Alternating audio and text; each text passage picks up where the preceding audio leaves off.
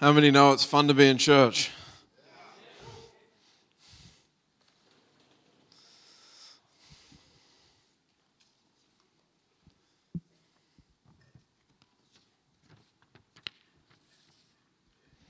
Who felt like they wanted to go jump in that tank all over again? How good's that?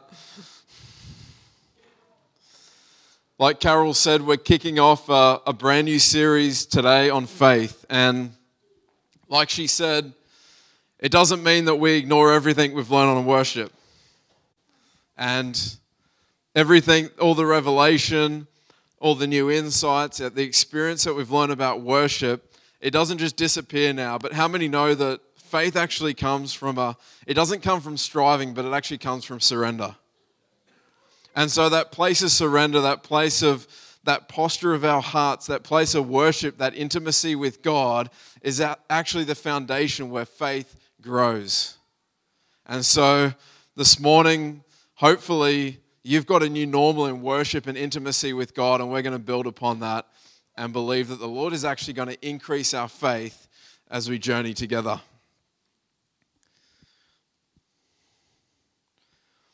You know, the scripture says this faith, hope, and love, and the greatest of these is love.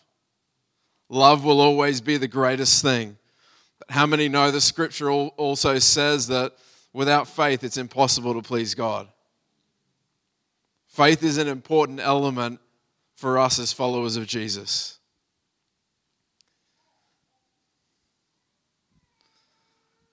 I believe that where the Lord is taking our church in this season, that we need to be equipped with faith. Because we're going on a journey that we've never been before. We're going to places that we've never experienced. And we're doing new things, and the Lord is leading us in a way where we're going to see our community transformed through the love and power of God. How many know that that's going to take a people that are full of faith? That's going to take a journey of people that are contending for more, are, are stepping out and believing God for more.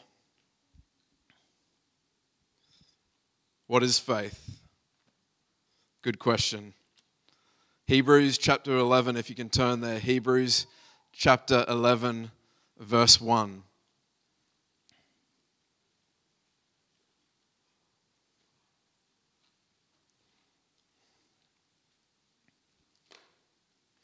This is what it says. The author, the author of Hebrews says, Now faith is confidence in what we hope for and assurance about what we do not see. It's confidence in what we hope for and assurance about what we do not see. The Passion Translation says it like this it says, Now faith brings our hopes into reality and becomes the foundation needed to acquire the things we long for. Faith brings our hopes into reality. I would like to propose this morning that how many enjoy roller coasters? Yeah, I knew there was something wrong with this church. How many know that when you're on a roller coaster, you have no choice? Once those bars come down, that's it. It doesn't matter how much you moan, scream, cry, put on a tantrum, someone's going to push that button and you're going for a ride. The track might go up, the track might go down. It doesn't matter. It doesn't matter if you're the queen. It doesn't matter who you are. That roller coaster is going to take you on a ride. Sometimes we think faith is like that encouraging person, that sits next to us on the roller coaster and they just pat us on the back. They're like that comforter. They're, they're, sometimes we think of faith as like our best friend. I would like to propose this morning that, that faith actually changes our reality. How many know that if you're on a roller coaster, you can't change where you're going? You might have sympathetic people sitting next to you to counsel you and all, and all the things that you need, but the reality is you're still going to go on the track. There's, there's no way of, of avoiding that. And faith is not just like this friend that sits next to you on a roller coaster, faith actually changes the outcomes in your life. It says here in Hebrews chapter 11, verse 1, that now faith brings our hopes into reality and becomes the foundation needed to acquire the things we long for. I would like to propose the morning that faith creates alternative realities. Faith creates alternative realities. What that means is that how many know that there's a there's a plan there's a God has a plan and a purpose for your life. In Jeremiah, um, in, in, Jeremiah, it says that his plans and purposes are good for you, that, that they're abundant, and, and however the rest of the verse goes. But the point is that God has a plan for your life. How many know that other people have a plan for your life? How many know that the enemy even has a plan for your life? His plan is to kill, steal, and destroy.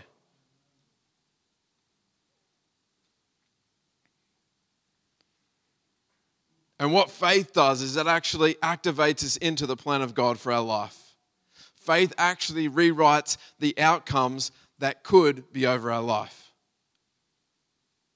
Faith rewrites the narrative of destruction over our life. This is the power of faith. When I'm talking about faith this morning, I'm actually talking about faith in God. But this is the power of faith in God. Faith creates alternative realities. Matthew chapter 14, if you got your Bibles, Matthew chapter 14, verse 22, we're going to read a, a, a passage of scripture here.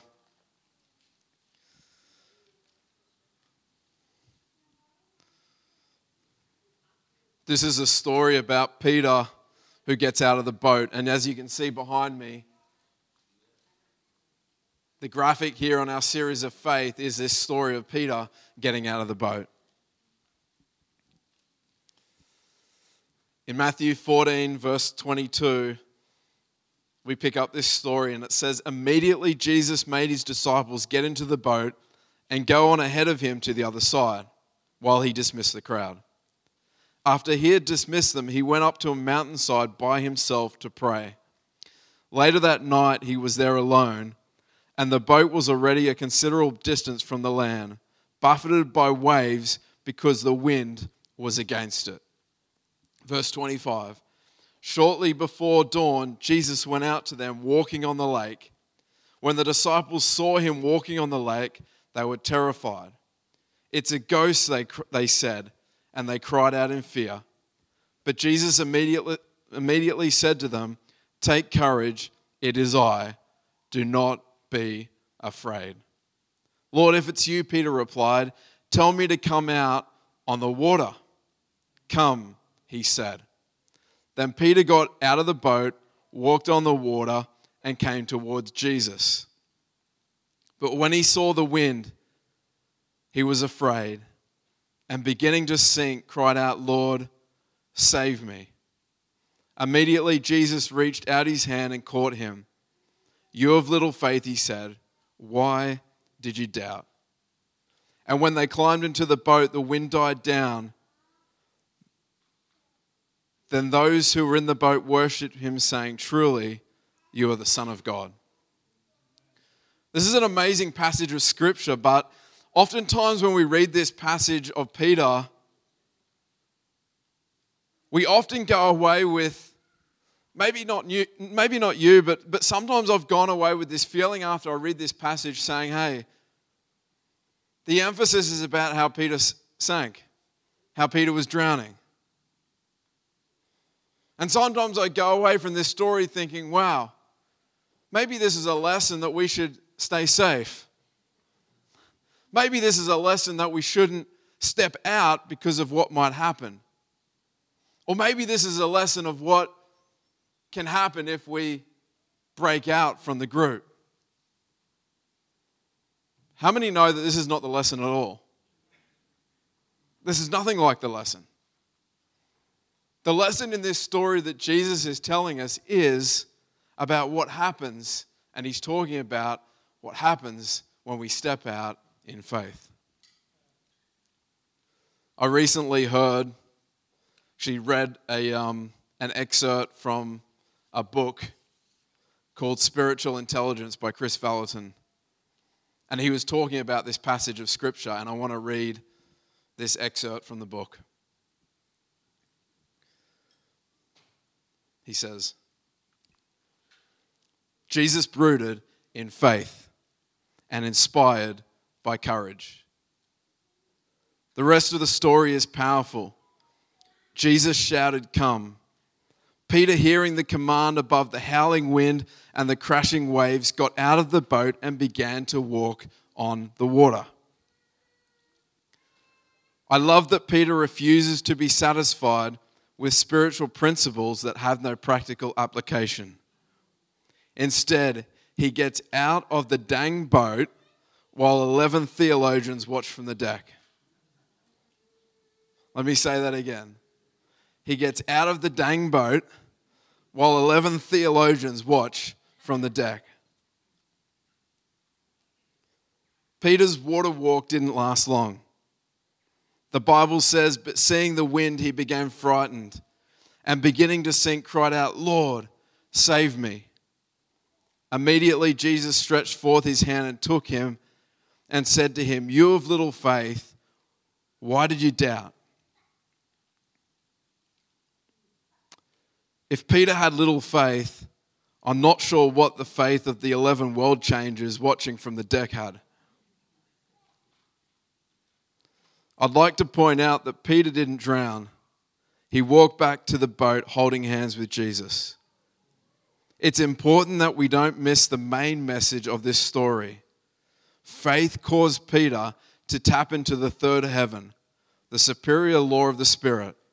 However brief the moment, the guy accomplished a physically impossible feat by having faith in God, which allowed him to experience the kingdom coming near him. I mean, the guy actually walked on water, demonstrating that faith is the on ramp to experiencing a superior reality. We cannot grow our faith on the deck of the ship. We can watch other water walkers hear their stories, and read their books, but ultimately, the only way we're going to grow our water walking faith is to get out of the dang boat. Turn to the person next to you and say, with a little bit of attitude, get out of the dang boat.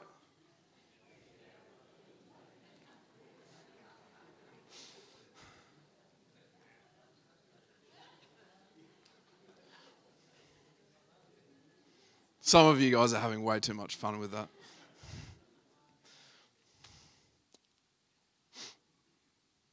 Isn't it crazy, about? The main message of this story is what happens when we get out of the boat. And sometimes we critique it and we analyze it and we come up with the main message is hey, stay safe. Hey, don't do anything too far out there because look, Peter's gone down in history as one that sunk. He's also gone down in history as the only man apart from Jesus who walked on water.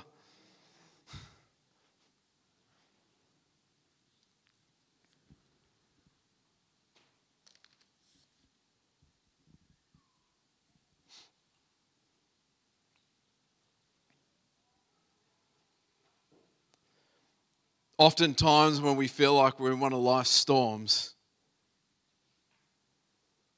the encouragement this morning is to step out of the boat,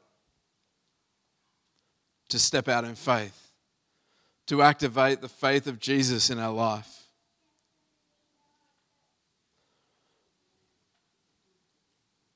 But how many know that the Bible also causes us to, it says, the righteous shall live by faith. Says, the righteous shall live by faith.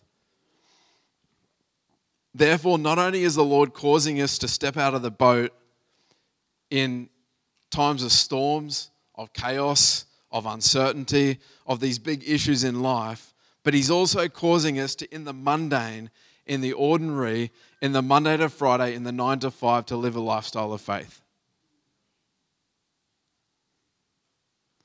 Four years ago, you know the story, but myself and Rachel and our family went over to America. And, on, and prior to leaving, we sold a lot of our possessions and we had accumulated some money And we took a step of faith and moved over and did Bible college for a year. And how many know that when you're watching your bank account, when you've got no savings coming in, after the weeks and the months are going and the bank account's going down, you know, and it doesn't take much to do the maths to think, hang on, we're here for a year and this money's not going to last us for a year.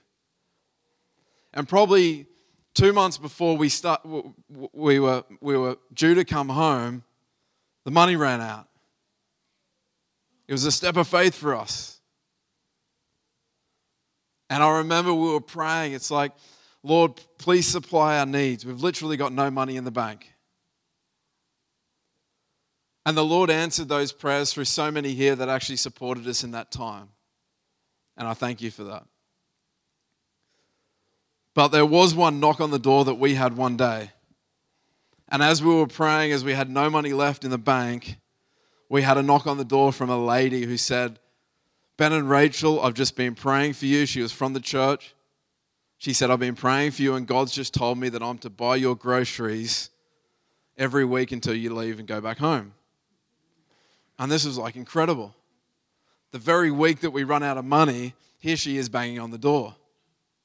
And so every week, we would go to the grocery store, we would take the kids, we'd fill up a trolley full of food, and every week we would walk through the checkout she would swipe the card and pay for the whole grocery bill. And there was many more miracles like that. But how many know that we then came home and God blessed me with a job? I then had money in the bank and no longer did I have to exercise my faith in that area. Because I had money in the bank to go buy the groceries that we once believed God for a miracle for.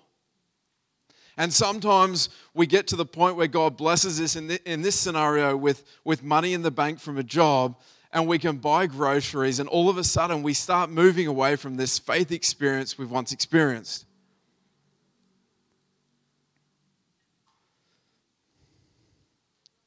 What does it look like to live a lifestyle of faith in the mundane, in the Monday to Friday, in the nine to five?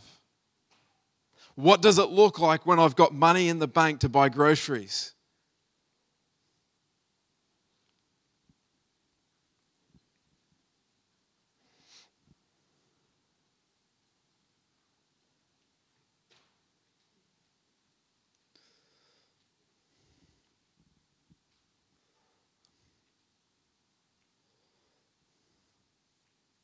How many know that Israel also had this dilemma? If you remember when the Israelites were going into the promised land, in their journey into the promised land, God was miraculously providing food for them that literally was coming from the sky. It was called manna. And they literally had a miracle every single morning. But how many know that once they stepped into the promised land, there wasn't manna coming from the sky? They had to work the ground, they had to cultivate it. And God had blessed them to actually see their needs being met by their own hands. My point is this often we start in faith, and the, and the challenge is that we live in faith. When we all came to Christ, did you realize that moment of salvation was actually through faith? That, that when we receive that great gift that we've been talking about, the grace of God, it actually was received. We actually received salvation of His grace, but it was through faith. Therefore, faith created an alternative reality because we were destined for hell. We were destined for despair. And in that moment, as we engaged our faith, to receive that free gift of salvation, it now, it now says as we're born again, we're now a child of God. We now have an eternal place in heaven with Jesus Christ. Faith creates alternative realities. I'll just ask if the worship team can come up.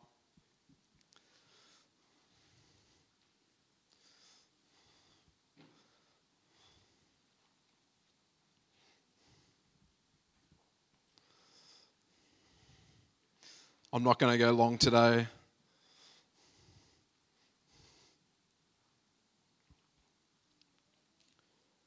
But what does it mean on Monday to live a lifestyle of faith?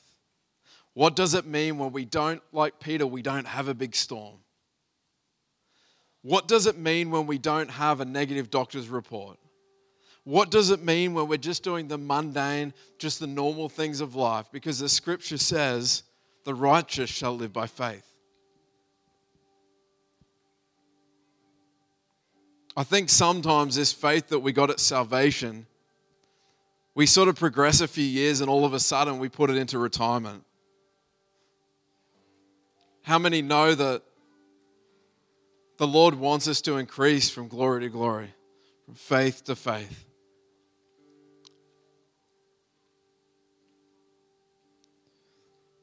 Maybe you're a parent and you've got kids and you're like, hey, how do I live in faith? I'm looking after three kids.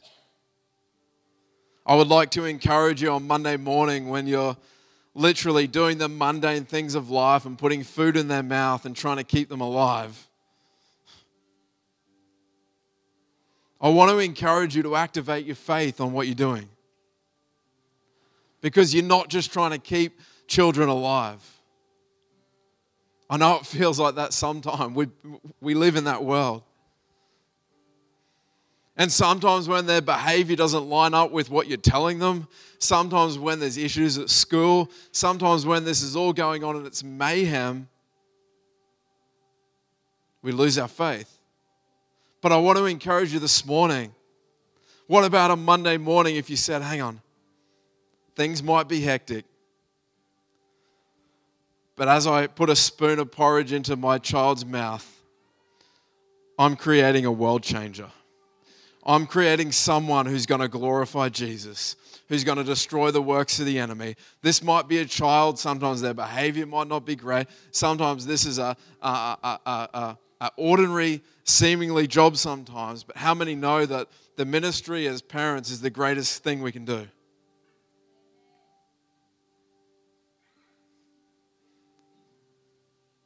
And maybe in the mundane things of life, we're looking after kids let faith arise. Let that be an expectation of hope. Because faith creates alternative realities. Could it be possible that your child, as you bring them up in an atmosphere of faith, actually changes the outcome on their life? Could it be possible that the, the influences, what everyone's saying at school, all of a sudden, the way that you parent your kids has such an impact on their life that they change history.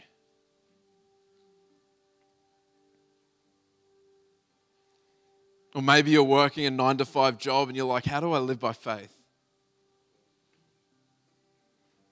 Maybe you're going to a, an uncomfortable meeting, one of those confrontational meetings, and you're like, I know how these play out. I've been here before. I know what this is like. I want to encourage you to go back in your testimony and find out that one time, maybe, when God gave you wisdom. When you walked into an uncomfortable situation, a, a, a, a meeting that could have turned terrible, and all of a sudden there was a word of wisdom, there was grace to have a successful outcome. I want to encourage you in your drive to work to start increase, to start activate your faith and say, hey, this meeting's not going to be the same as the past. We're believing that as I walk into that place, that God is going to do something. And we're believing that God's grace is going to be upon you as you talk and have you have, as you have those difficult conversations. See, what we're doing is we're activating our faith.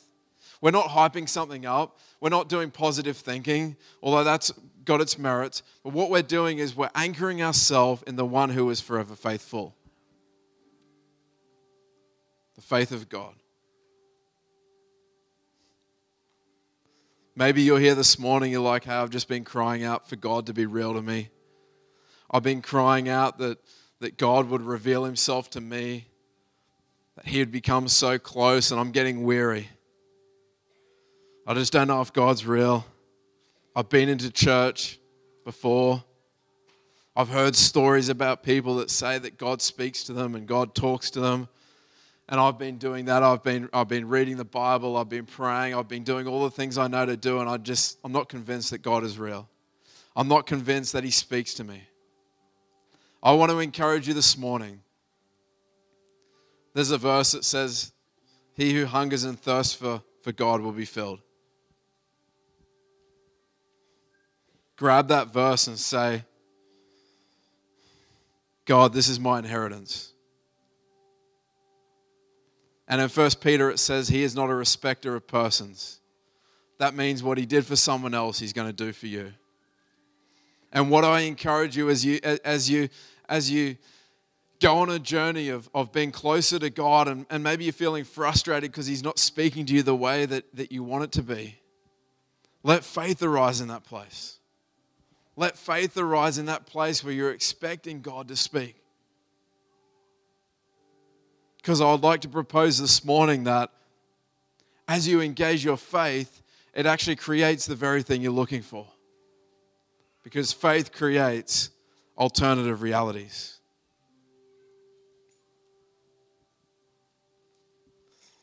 Maybe you're here in this church and you're like, hey, we're such a small church in a big community. Maybe you're like, hey, is God doing anything?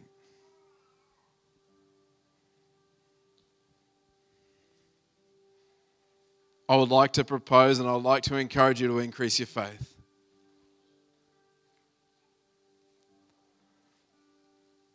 I would like to declare this morning that God has a purpose and a plan for our church.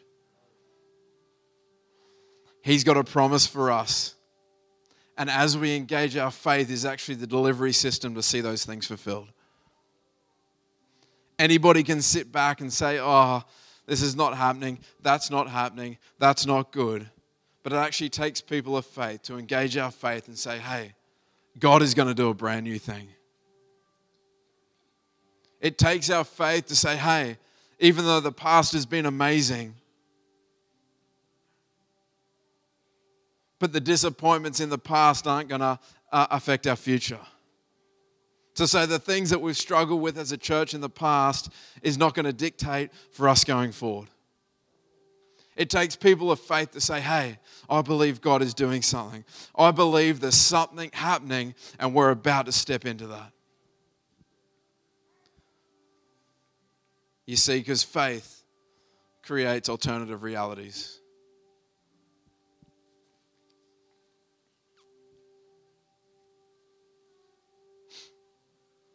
We're going to sing a song again in a moment. And actually, could, all, could we just stand up if, we, if you can this morning? I'm going to pray for us this morning because I, le- I believe that the Lord wants to give us a, the gift of faith. There's ways that we can grow our faith, but there's also a way that we receive.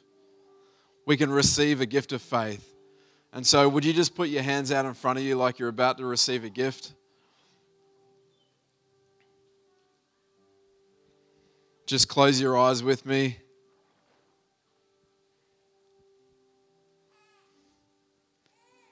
I believe that the Lord this morning is doing an exchange with unbelief and He's replacing it with faith.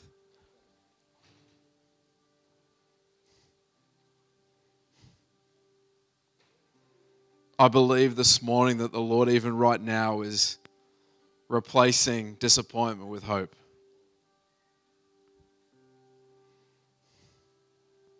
Difficulty with expectation. Unbelief with faith.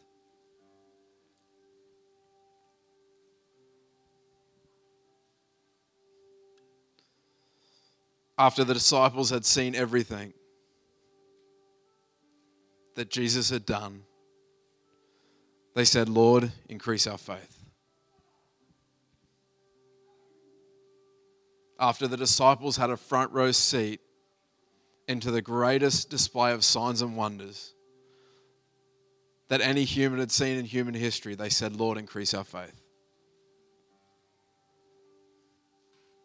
And so this morning, Lord, we say, increase our faith. Lord, increase our faith to believe you. and what your word says and what your promises say over our lives. There's a verse in Luke 18 that says, When Jesus returns, will he find faith on the earth? This aggravates me. This verse aggravates me because he's looking for faith. So, Lord, right now, as we stand with our arms out, we just thank you for the gift of faith this morning.